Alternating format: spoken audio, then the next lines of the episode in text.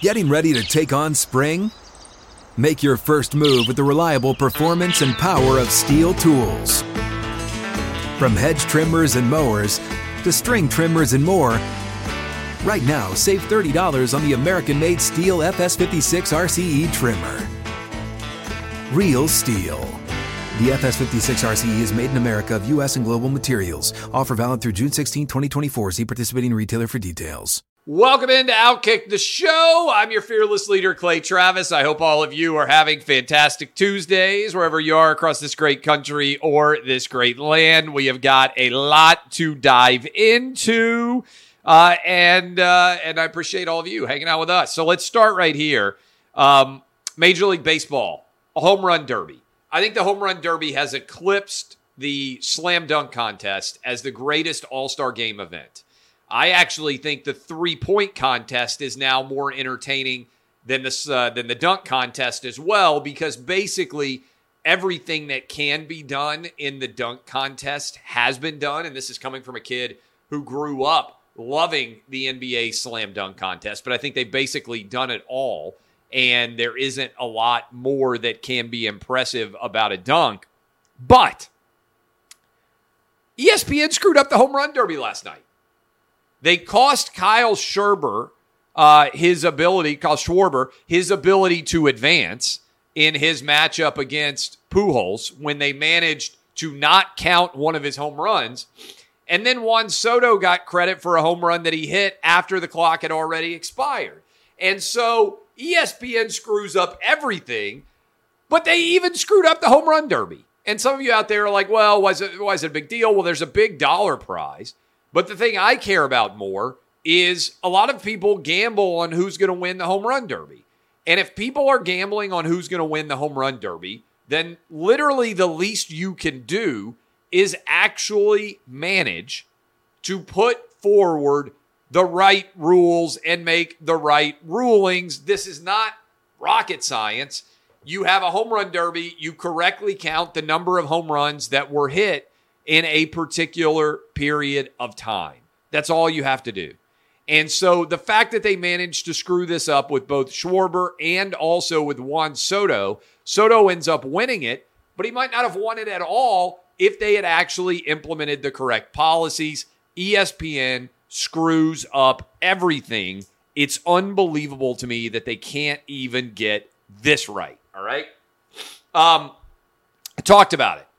Wanted to reinforce it. Encourage you to go read my article. Everybody focusing on college athletics realignment, in particular college football, because it's driving everything. Look, the battleground is not the Big 12 and the Pac 12 because comparatively speaking, I told you that I thought it made the most financial sense for the Big 12 to stay independent and for the Pac 12 to stay independent. The conference that is actually on the chopping block here is the ACC.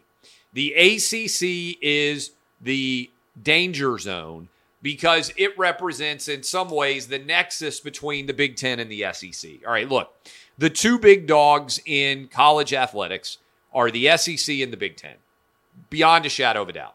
We know the Big Ten just expanded to add USC and UCLA. We know the SEC has recently expanded to add Oklahoma and Texas.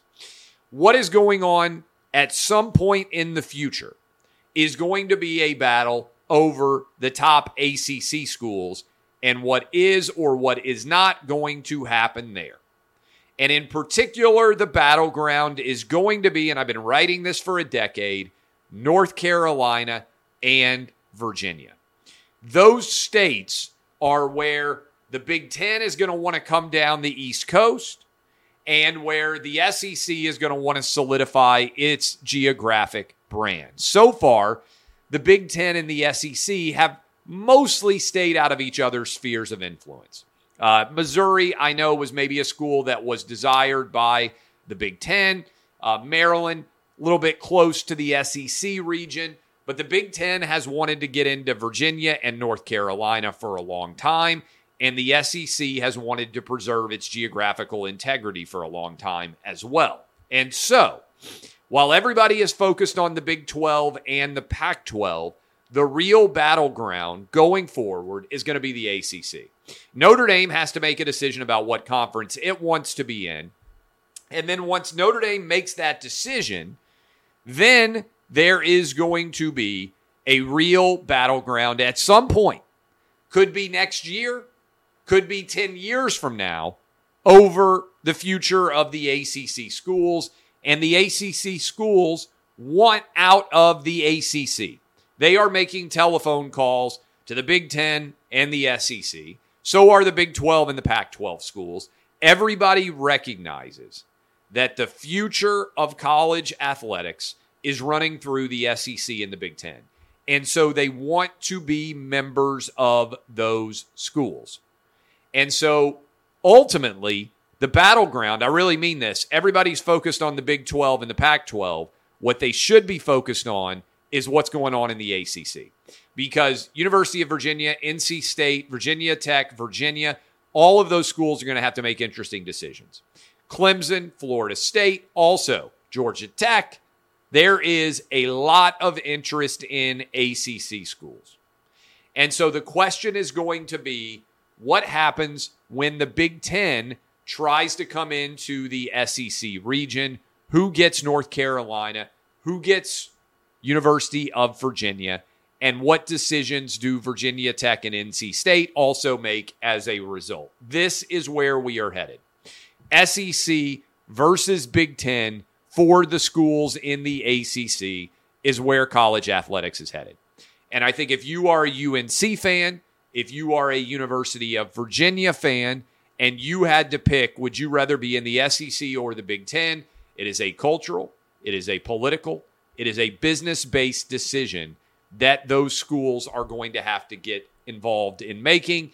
Same thing is going to happen then Georgia Tech, Clemson, Florida State. The one wild card here is many of these colleges are not members of the AAU, which is the top 65 basic universities out there in the country. And so if you look at those and try to break them down, that is something that can happen in a substantial way. All right. How exactly is all of that going to shake out is a real debate. The battleground for college athletics realignment is going to be in the ACC. And I think the ACC is going to cease to exist as a major conference whenever this plays out. Now, there's a grant of rights involved. It's possible that we're talking about this still being a decade away because the grant of rights runs through 35, 36 next decade. But the ACC Nobody is talking about it. That is the next battleground, not the Big 12, not the Pac 12. The SEC and the Big 10 are going head to head in that region. We'll be right back. Got to take a little break here. We are rolling without kicking. You don't want to miss a moment. Stay tuned.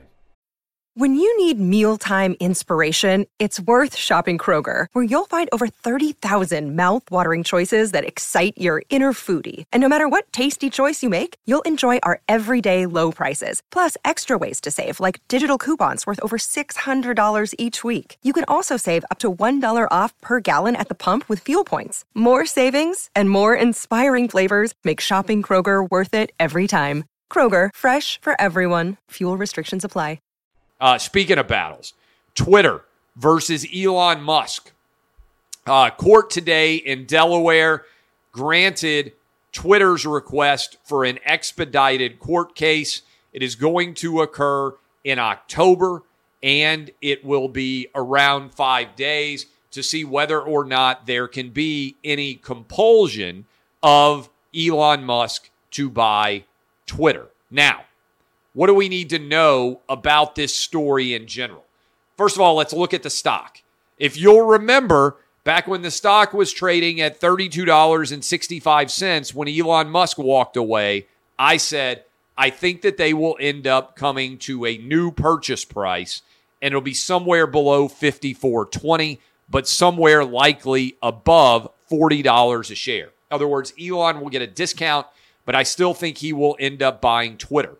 Twitter stock went over $40 a share today. Uh, stock market finally having a really good day. Twitter is up close to $40 right now, right at $39.50 when I am checking these prices. Why does this matter? Well, well, a lot of people agreeing with me now that there is going to be some form of settlement potentially, or some people may believe that the Delaware Chancery Court is going to be willing to order specific performance and demand that Elon Musk actually pay $54.20 a share to legitimately buy this company. Now, will that end up happening? I have no idea. It's rare. Usually, you only get specific performance in situations like, let me give you an example, where you had agreed to buy a particular piece of land, and land is so unique that if you weren't able to buy it, the court is saying you can't get compensated for that. So sometimes you get specific performance in cases such as those. Lacking that, it's relatively rare, although it has happened, that one company is uh, or individual is forced to buy another company at a purchase price, but some people may be gambling that 5420 is going to happen. Regardless, what is likely to happen, I think, is most likely to happen is a settlement of some sorts in which Elon Musk pays for part of the purchase price. Maybe you go to 42, maybe you go to 44, something in that neighborhood where he gets a discount off the 5420 but still ends up buying it for substantially more than Twitter was trading for before he got involved in this process in the first place. Again, worth following where the stock price goes. And this is for the law students out there or people who are lawyers, kind of an unprecedented storyline to be able to follow. And we'll see exactly how all of it ends up shaking out. Couple more stories. Jim Harbaugh has weighed in on abortion. I didn't expect for anybody to aggressively weigh in on abortion, but Jim Harbaugh has done it. Uh, and he says as follows let me make sure that I read his quotes. Uh, have the courage to let the unborn be born. Here's what Jim Harbaugh said uh, I believe in having the courage to let the unborn be born. I love life. I believe in having loving care and respect for life and death. My faith and my science are what drives the what drives these beliefs in me. Jim Harbaugh told that to people attending the Plymouth Right to Life dinner and auction over the weekend. This is according to DetroitCatholic.com. We will see what the reaction is to Jim Harbaugh speaking out and sharing his own political beliefs. My expectation is that the same sports media that always argues, hey, we want everybody to share their political beliefs, speak out as much as you want, is going to absolutely rip Jim Harbaugh to shreds because he has a different opinion than they do on abortion. That's my prediction. My general belief is that every coach and every player has the right to advocate for any belief that they have anywhere out there in the larger universe of uh, political discourse. I'm not in favor of people doing it in uniform at games, what I've said for a long time.